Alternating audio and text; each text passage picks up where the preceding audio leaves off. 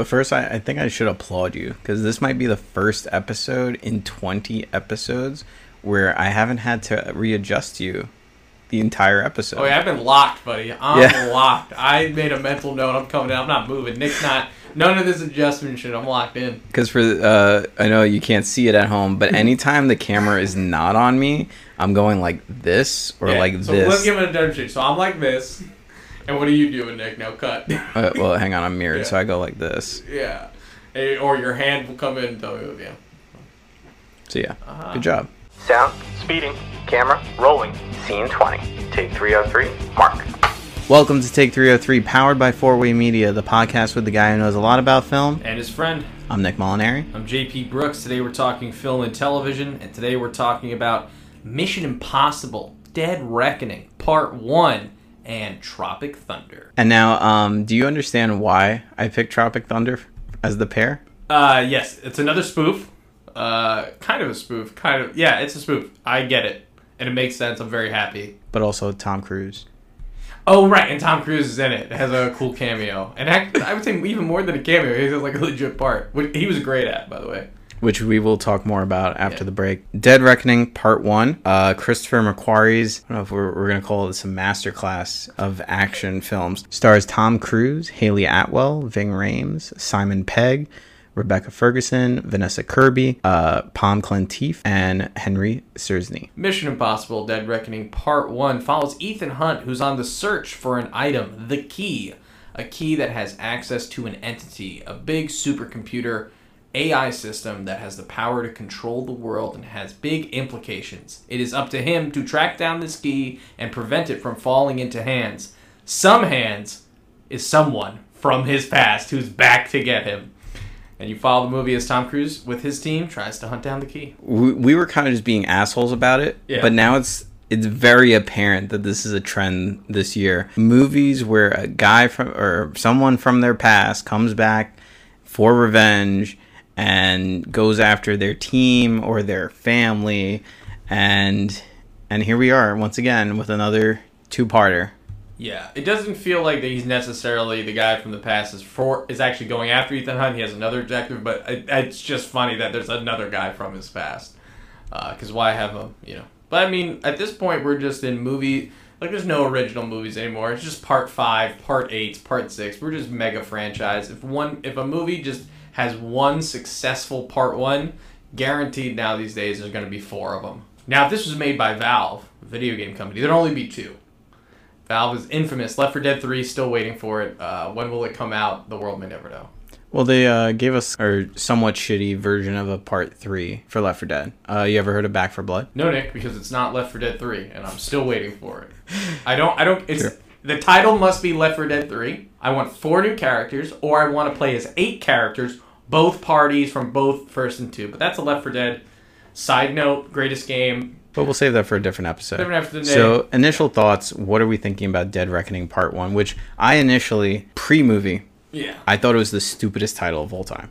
I don't know where your problem with the title is. I mean, the I think it's long, and the fact that they put part one, but I'm happy they put it in. If it was just Mission Impossible Dead Reckoning, how would you feel about it? Still stupid? Not at all. I feel like the stupid part comes from the part one because I feel like the Dead Reckoning feels like a, a final kind of situation. Gotcha. Like this better be the last, right? They were making like references that this could be the last, and Tom Cruise is looking older in this yeah, one. noticeably older. like he didn't look this old i don't think in top gun 2 it's starting to become more noticeable so i think this could be the end but who really knows we saw the trailer for uh, equalizer 3 the trailer said something along the lines of like oh it's the last time and i remember fast 5 the poster said the last ride six the last stand seven Yeah. the gang's back together one more time like it just feels like it will never end so i don't know for sure if mission impossible will end on uh, Dead Reckoning Part Two, if that's even the title for it. Yeah, I could totally see it. Uh, Hayley Atwell, I didn't realize was Peggy from Captain America, from all the Marvel stuff. I think what they could do is if they were going to do a spin off,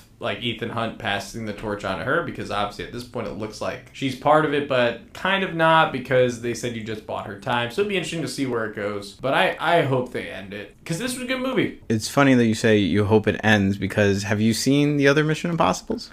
No, I haven't seen it. But I just know like it's a franchise that has I don't know how many movies is this? That you saw tonight is number seven. Yeah, like let's things need to come to an end. Like a good story also has a great ending. And that's the problem with all these other franchise movies that they're not ending. I would even say some movies with part ones don't even have a beginning, uh, but that's just a different story for a different day. Uh, this part one feels nice and tight, leaves you on a not much of a cliffhanger, a little bit. Obviously, some things are still unanswered, but the movie was about getting the key.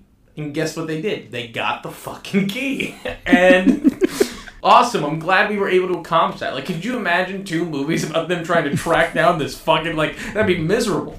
It's an action film, which is, as we know historically on the podcast, is low bar for me. I don't like them, um, but this one actually held my attention for a very long time. What about you, Nick? I've been a fan of the franchise for a little bit. I come into it with like almost similar. You say a little bit. You watched it all I, I last night.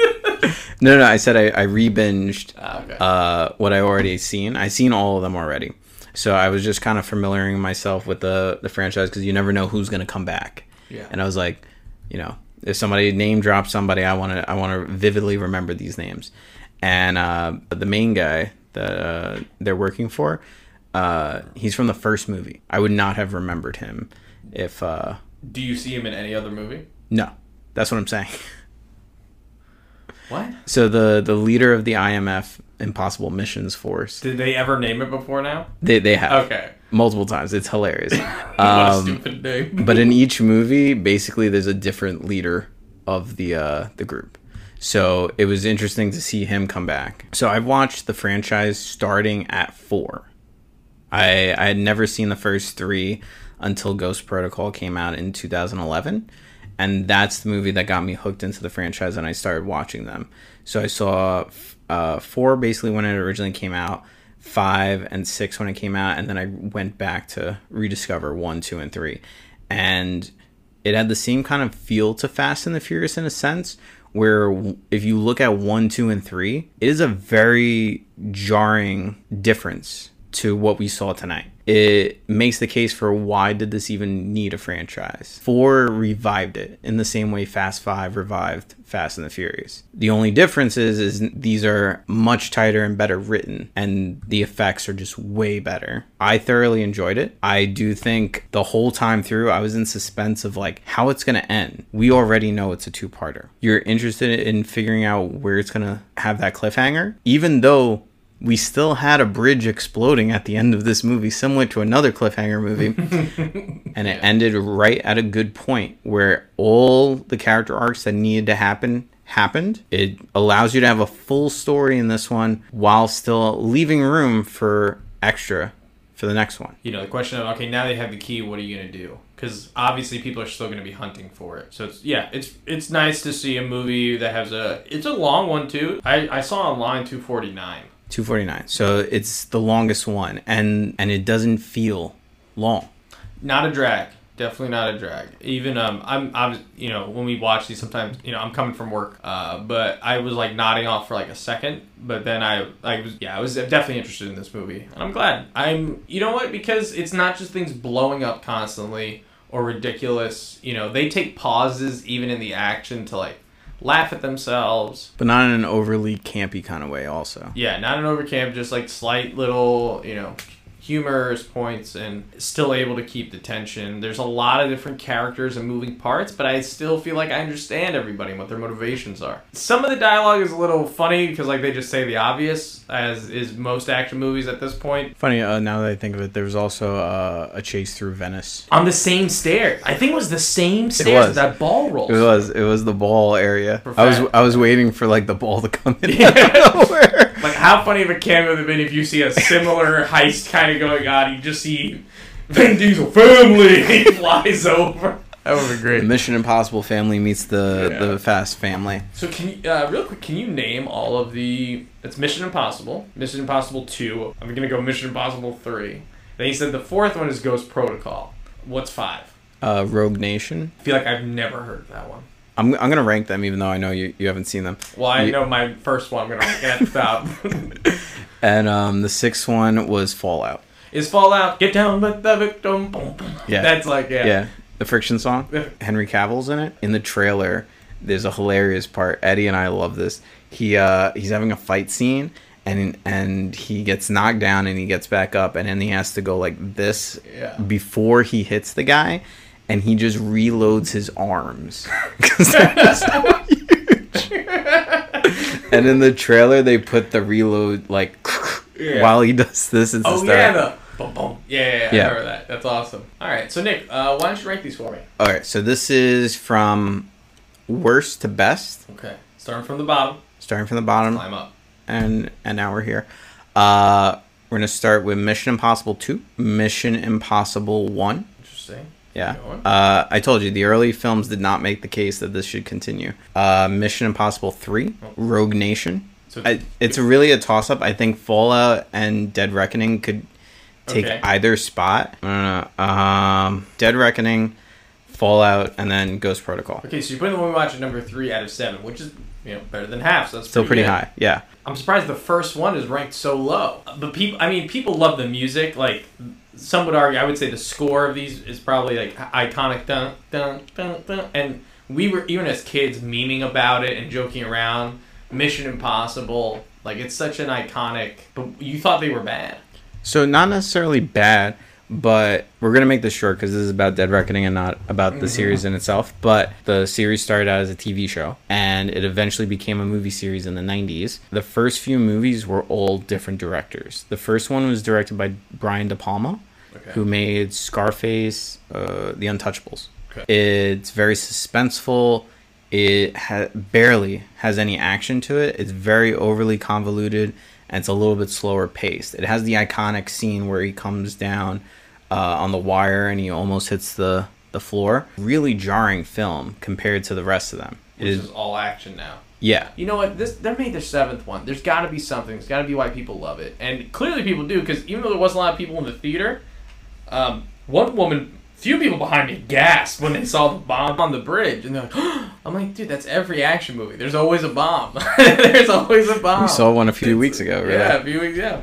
Uh, but yeah, so Tom Cruise and Ving Rhames have been uh, the only two that have been in all these movies. Who's Vin Rames? Uh, that was the black guy, that uh, the hacker. Uh, the rest of them kind of show up in later movies, like you mentioned with the the girlfriend. Uh, she appears in five, six, and seven. Uh, Ethan also has a wife that uh, he made kind of disappear uh, to save her from the life that he leaves. Is that the woman in, that we see in the flashback? Briefly, yeah, He has to hide her away, basically, so she's not dead. right, So my man's just chilling with Ilsa. Yeah. And he also has chilling with Grace, and he's also chilling with that other woman whose name I can't remember. yeah, My man Ethan. my guy Ethan. My guy Ethan.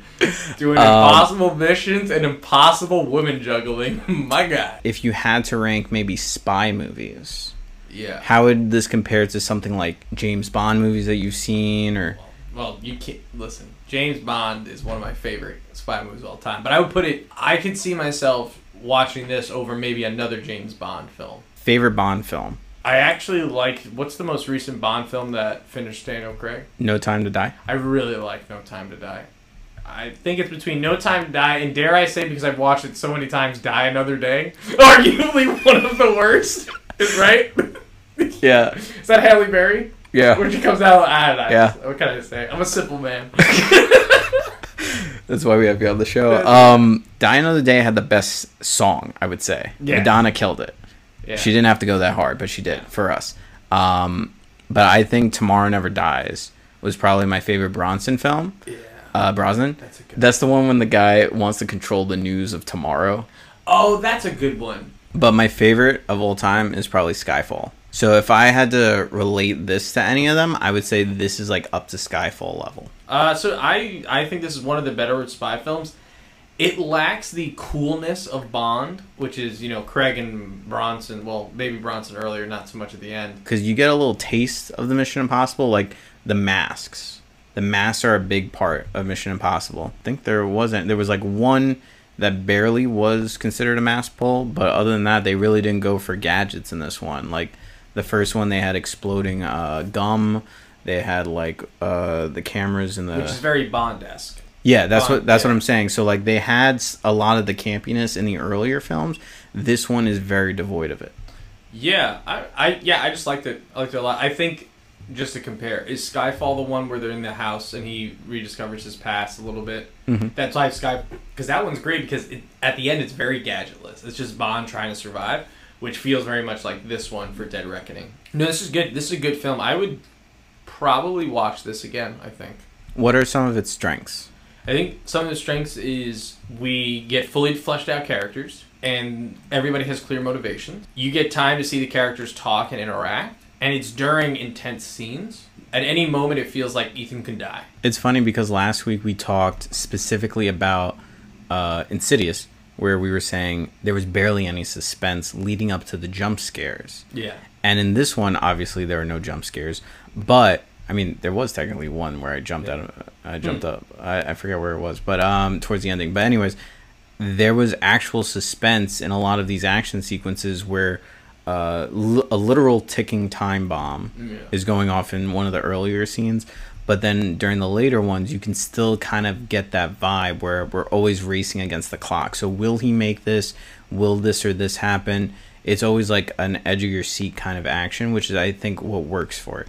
Yeah, and what's crazy is I know it's a part one, but genuinely, it feels like our hero is constantly on the back foot. It makes sense considering the villain that he's going up against, which is the entity, which you really don't is not you don't really see the entity, you don't really it doesn't speak, but it's represented through another character who represents the entity. And just seeing how that character always has the upper hand really makes you feel like I think they're gonna win. I thought it was going to be a very stupid movie.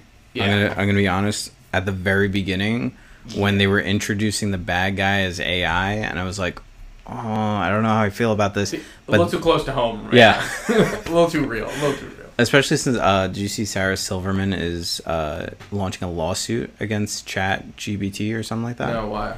uh, She's not relevant. Uh, no, for it. So uh, intellectual property. Uh, Stealing jokes and stuff. yeah. Interesting. I did feel like it hit too close to home, but also at the same time, I didn't think it was it would be like that big of a deal. Like it felt like an Ultron kind of situation going on, Yeah. and then towards the middle of the movie, you can actually see like how it how it could have a, like a damaging effect. the algorithms and i like that we didn't get um, this very like oh it's an ai and it starts speaking to everyone it just it doesn't speak it doesn't talk doesn't have a face it's just everything gets compromised very realistic as you said It actually felt a little matrixy in that Mm. scenario. Like uh, Ooh, what could have happened before the rise of the robots that we that we see in in the Matrix. wow good good callback that's very good connection what else is good about this movie the action sequences are great I think the action sequences are amazing. They're very well thought out set pieces. I, I had a minor gripes with some of the edits. I feel like if you compare these action sequences to like John Wick action scenes, uh, I feel like this one cuts a little bit too early. The train sequence, some parts kind of are a little bit jarring because it's probably the only place where the CGI is noticeable. very yeah but that jump off the cliff man like i know they showed it in the trailer i'm like uh, it's gonna ruin it It there was, still an sick. eight was- mi- there was like an eight to ten minute documentary about that jump off the cliff and I, it looked so stupid when i first saw it but then i realized oh they they hid the ramp and made it into a cliff and then it it looks much better in the movie Now he has a bunch of harnesses on him when he jumps off, or no? yeah He that's legit. He just fucking sends it. yeah Yo, my. he eats himself so if you if you did you watch the full thing no, of course not. Oh, so it's very similar to the actual movie, minus the train, which he fucking like somehow his body just breaks a hole through the train. Right. Oh, so funny. Such a good scene. He's like, "Hello," uh, you just Kool Aid man Right. his way they don't through show the that yeah. whole thing, but they just show him eating it. Right. So, um, the actual thing, uh, there is no cliff, technically. I mean, the cliff is a li- is there, but it's not as as tall as yeah. it, it was in the movie. Slightly less. Yeah. And uh, basically, he's going up a ramp with the motorcycle at, at top speed, and he does go off the cliff, Sick. and he has a parachute on. Yeah. So that's that's the real part of it. The Wow. the descent is the part that's uh, faked a little bit. Still, you gotta have balls of steel to do that. Yeah.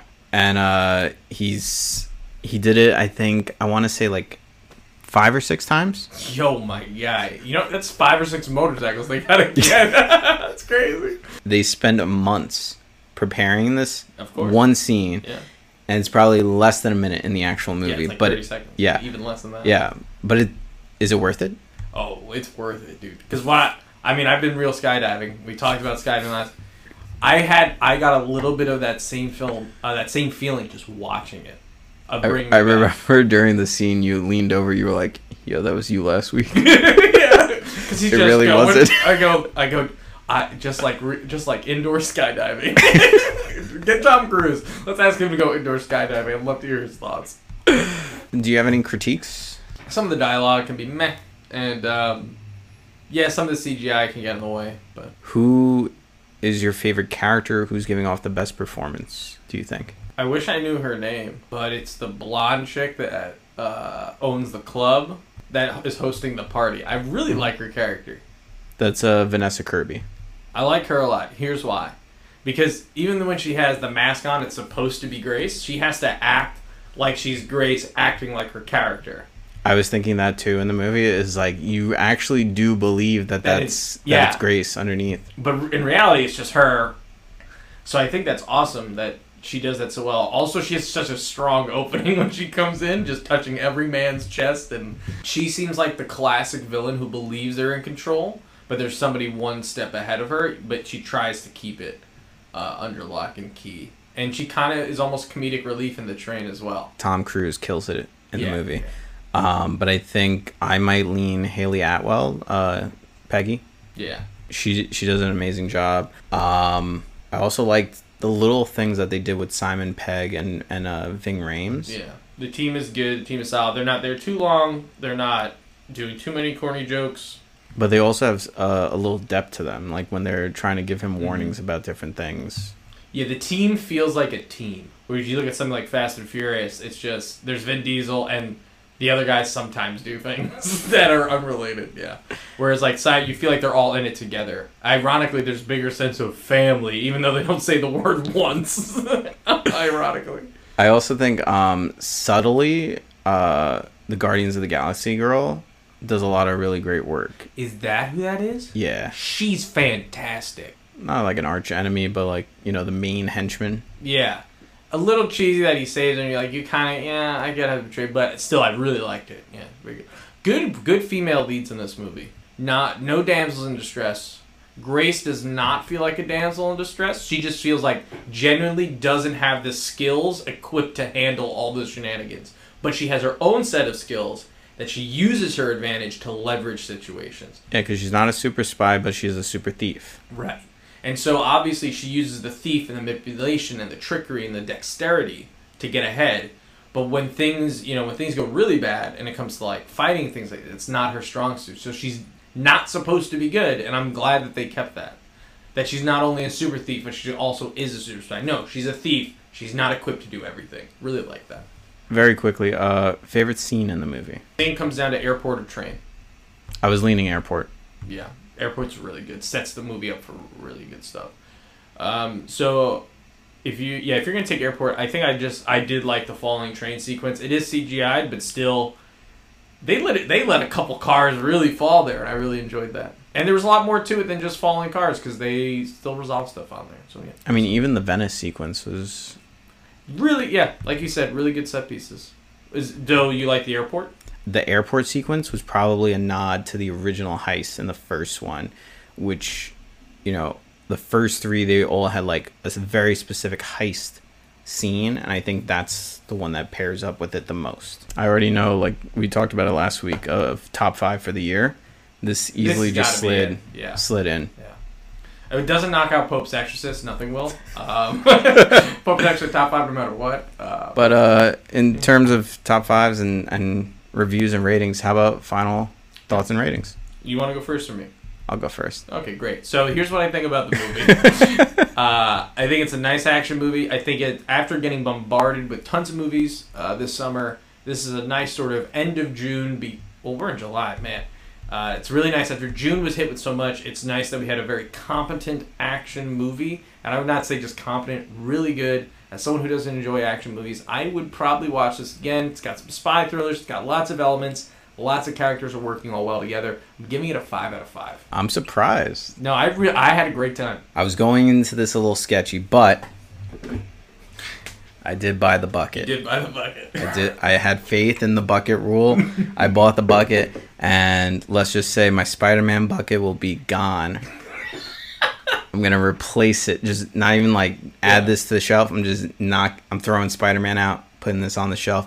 So for that reason, five out of five. Let's go. Is that our um? Is this the first movie we've seen that's come out in theaters this year that we both gave it a five out of five? I think we both gave Covenant five out of five. Ooh yeah, Covenant. So our second one of the year. That's hey, that's great. Good good thing for movies. And Yeah. Tom Cruise thanked us for going to the movie. So thank you, Tom Cruise. I have some beef with that intro.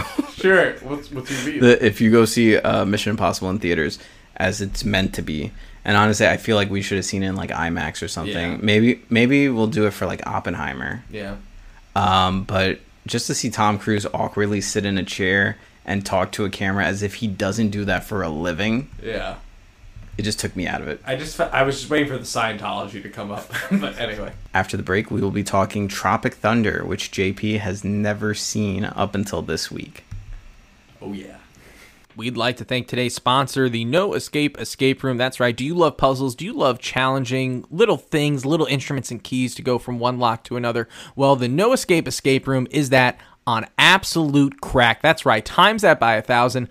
They have gathered every man you can find with wired rim glasses, no social life, and absolutely strange voices put them all together to design these rooms to guarantee that there is absolutely no way out. That's right. The masterminds, technicians, and absolute degenerates can 100% guarantee that people who go down there definitely do not come back up. The people from No Escape Escape Room would tell you what the reviews are, but unfortunately, nobody has been able to leave a review because they haven't been seen again. Send somebody you hate, send somebody you love, send somebody who really needs a timeout. The No Escape Escape Room is the room for you if you never want to see those people you like again. So, sign up today and use the discount code never seen again to make sure you could save 20%. Hey, maybe you only can send one person. Don't worry, the absolute matchmaking system behind No Escape Escape Room will put plenty of strangers together who will absolutely get on each other's nerves and put them into an impossible situation. This podcast is brought to you and sponsored by Four Way Media, the media company that cares about turning everyday life into a cinematic experience whether that is a wedding, whether that is a small business who needs ads and reels and maybe some social media presence, or for any other event that requires a photographer or videographer, Four Way Media is the obvious choice. They care about the content they produce and they produce it at high quality and at fast speed. So do yourself a favor, go to fourwaymedia.com and book your uh, session today and don't miss out. And we're back. And we're talking 2008's Tropic Thunder, directed by Ben Stiller and starring Ben Stiller, Jack Black, Robert Downey Jr., uh, Steve Coogan, Jay Baruchel, Danny McBride, Brandon T. Jackson, Bill Hader, Nick Nolte, and Tom Cruise. Tropic Thunder is a movie about another movie being made called Tropic Thunder. We follow the cast and crew in their attempt to make a film. However, the cast and crew, uh, the the cast, I should say, is is a combination and sort of a great superstar team that they've pulled together from this universe. And when the director feels like it's not going in the right direction, he takes them out away from the film set to give them more a real in-depth dive to really get into their character. And things go horribly wrong. And I'll leave it there. And how thankful are you that I suggested this? I have heard so much about this movie over the course of my young adult life um, and now adult life. And let me just say, I get why people talk about this movie so much. What a great movie. First thing I got to tell you is I'm on the train. I've downloaded the movie, right? Because. Not on the train. Not on the train. I've downloaded the movie because I, I fell asleep crazy early last night. I'm like, I gotta watch this over the course of the day. Fine, they're gonna be ads. I'll take breaks. And the first commercial, I'm like, yo, I can't be. What is this? I thought it was a real commercial from Pluto. I'm like, yo, I know it's free ads, but what is this going on? And then I realized slowly, oh, this is they're doing. They're introducing you to their characters through trailers and advertisements. Just the nod to Al Pacino, the the classical dramatic actor with Yeah. Alpa Chino. Alpha, A L P A, Chino, C H I N O. Just starting it off with a booty sweat. Like Yeah. classic, and then bust a nut. What a way to make fun of movies. What a way to make fun of char- uh, character actors and actors in general. And this is like, I really feel like peak 2008. This is like, we. I know I've been saying a lot of, a lot of movies, but I think there's a reason why. You know, obviously, if you're looking at things from the past, you're going to pick things that represent it. And Tropic Thunder is right where cancel culture is about to start. Like, I feel like Tropic Thunder came out and people are like, do you think there's a way we can cancel this shit? and it starts three years later. Um, yeah, it's such peak 2008 energy, and also at the same time, uh, now you can see where like our style of fake trailers came from. Yeah. Um, and I think I even alluded to this uh, a few weeks ago when when we were talking about I think Extraction Five. Yeah. And we were like, let's do a fake trailer for that, and then you see the beginning of Scorcher.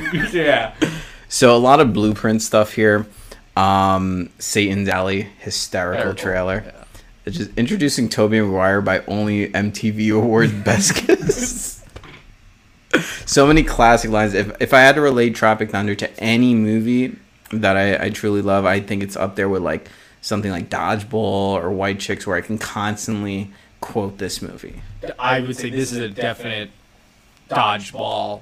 It's yeah, upper echelon of comedy, self-referential, just very very well done. What's funny is it's also like technically a parody. Like you see some of the things, like you see the platoon spoofs, and you see uh, different nods to different movies, but it never directly parodies, which is what I like. It still stays stays very grounded in its own reality. It's almost like a parody of a parody, uh, but the parody of the parody is being serious. You know what I mean?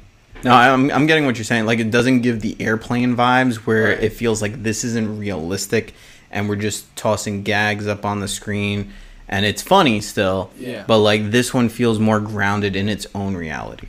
Yeah, it's grounded in its own reality, and the thing that that is most parody is not the situation; it's the characters. It's the how they're written. making fun of the characters, but also making fun of certain actors. Technically, if you think about it, like uh, Jack Black character is clearly they're doing a riff off of Eddie Murphy's The Nutty Professor Yeah. with all the different characters. Um, Tyler Perry, for those who are more modern, be Tyler Perry playing Tyler Tyler Perry, right? yeah, Plays himself and uh, and then just in general with the you know being the fat fart guy, it plays off of a bunch of different actors who got you know boxed into this this character that they play up on the screen. They they can't be taken seriously. then Jack Black. yeah, Ironically, uh, Then you have uh, Robert Downey Jr., who gets uh, you know fully immersed into his roles, and they relate it to things like you know uh, like Jared Leto later on. Actors like him who get fully immersed and lost in the character, and they become like this this tabloid you know magnet for different things. Then you have your action star that can't be taken seriously because they only do like you know Fast X, and like you can't grow into a uh, into Yeah. a better actor. We're gonna be quoting the movie here. We're not making fun of anybody, but going full retard. There's so many lines you could have said, like, we're not making fun of everyone here. And I was like, I was prepared. Oh my god, what is this guy going to say? That is a quote from the movie. He go, he's Robert Downey Jr. with skin pigment changes says, you never go full retard. So for full for full uh, transparency here, and just to explain the situation here, Robert Downey Jr.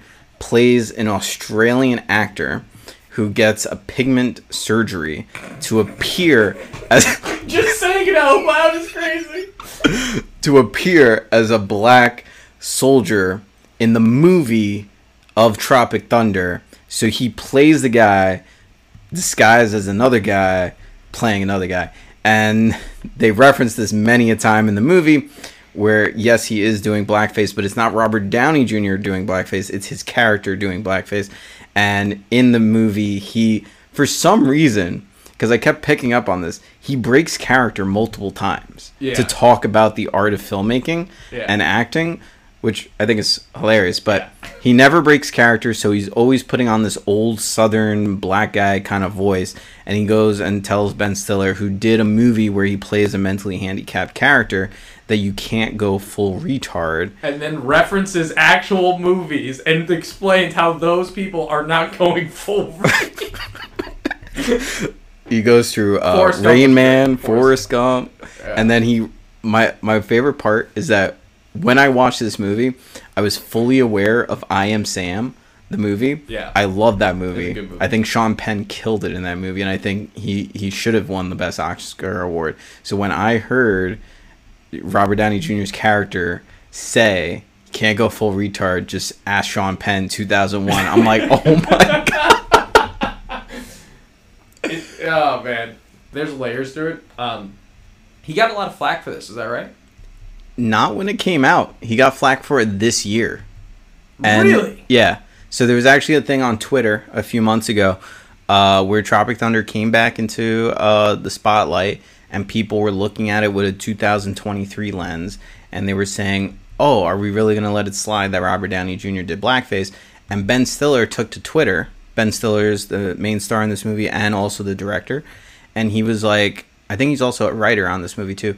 Yeah. And he was like, nah, it's good. I defend it wholeheartedly. He's like, I w- I wouldn't take it back. And I'm like, good on Ben Stiller. Because it makes sense in the context of the movie. Even if it was made today, I feel like contextually it makes sense. Yeah. In fact, it's making fun of people who do that. That's how I read it. It's like that's Like- so ridiculous. What do you mean, you people?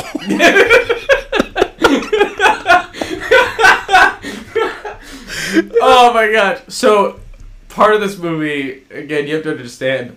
So in the movie, Robert Downey Jr. is playing a, an actor who's now playing a black man. Because he's immersed into his character, the joke is that anytime something racial comes up, Robert Downey Jr. gets Takes offended. full offense. takes full offense Wow. while trying relates to the other black guy in the, in the movie. It's so funny. Uh, really like the fact that these people, that the the, um, the antagonists in the film, the bad guys, that I love the joke of that. This is the only piece of media that they got, and it happens to be so funny. I think a lot of jokes. There, it's not a lot of slapstick. It's a lot of very situational, witty humor. I re- yeah, funny movie, really funny. Best yeah. best product placement for TiVo. Yeah. oh my god. When I first saw this movie, I had no idea what any of it was about. I never seen a trailer for it. I just watched it, and I had no idea that Tom Cruise was in this movie until I saw his name in the credit sequence. Oh, you at didn't the- know who? You still didn't know. Who I was? still I couldn't recognize voice or the Yeah. eyes or any of that stuff. I didn't know until the very last frame right before the end credits. And I was so amazed because I'd never seen Tom Cruise do something like that. Yeah, it's nice to see him do some comedy, and I think it helps the fact that you know you don't see him do comedy, so to watch him do it is just funny in and of itself. Whether or not it was he was actually funny, but I really liked his character. I thought he did a great job with it, so I was very happy. A nutless monkey do your job. no, but really, a nutless monkey, dude. I really don't have. I do you have any problems with this movie? Because I know we're just gushing at this point, but it. I think also too, it like it really. We like to laugh. You and I are constantly joking, especially you bring the the third Bromigo Eddie into it. Like we're we're always cracking jokes. Did and you- this movie is just cracking jokes. It's probably a bad time to ask, and I hope that you have a better answer prepared for this question. sure. Um, did you watch the last episode of this with Eddie? Yeah. Why? Did you see what I did in place of I really liked it actually. I was trying so hard to find a video of just the guy in the shadows talking. Yeah. Couldn't for the life of me find a free one. Yeah. So I just took a still image and I found the whitest looking one. It looks like it looks like Pasquale actually Yeah. for some reason. Um and just cutting back to that still frame is just it cracks me up. what I think is great, how we just made things not making fun of any other groups or whatever, but you in a silhouette are able to tell race. I looked for the whitest silhouette I could find. Nick, I think that says more about you than it does NB. All right, Look at that silhouette and tell me any different. it's the hat. The hat does it for me. It's the hat. I It's the ba- like- I think I was going off the baseball hat probably. yeah, because Eddie wasn't wearing a hat, but I just I really like the hat type.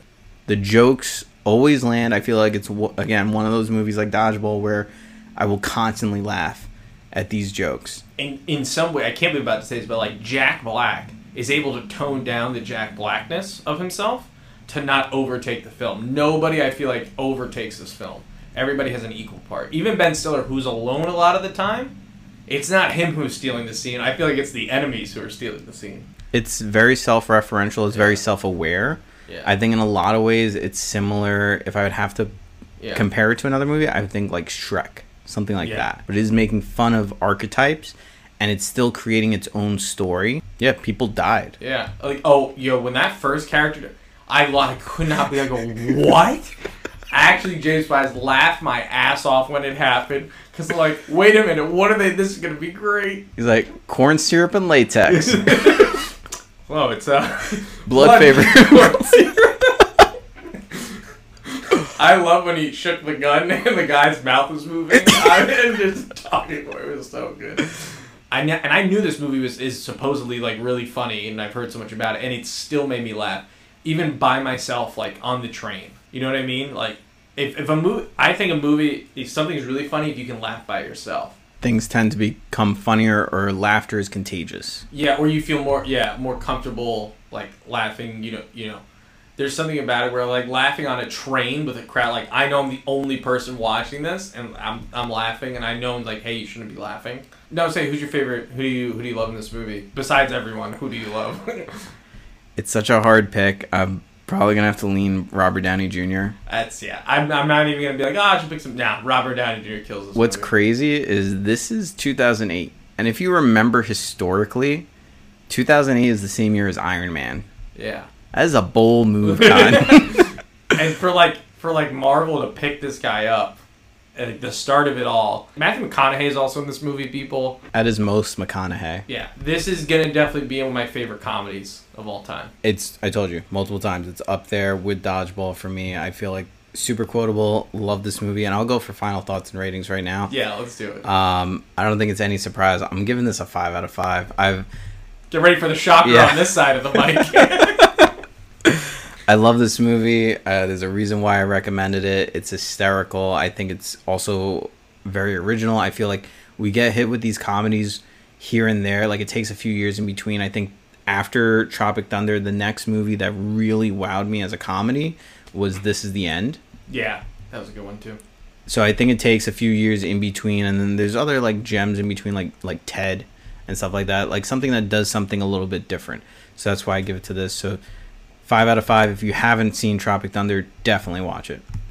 No surprise here. Also giving it a five out of five. No sense in holding it. Such Usually a basic rating at the bitch episode. Basic bitch episode. Really like the two movies we watched. Um, but I'll, I'll say this: some, you know, in the world of 2023 and who you can offend and who you can't offend and all this other stuff.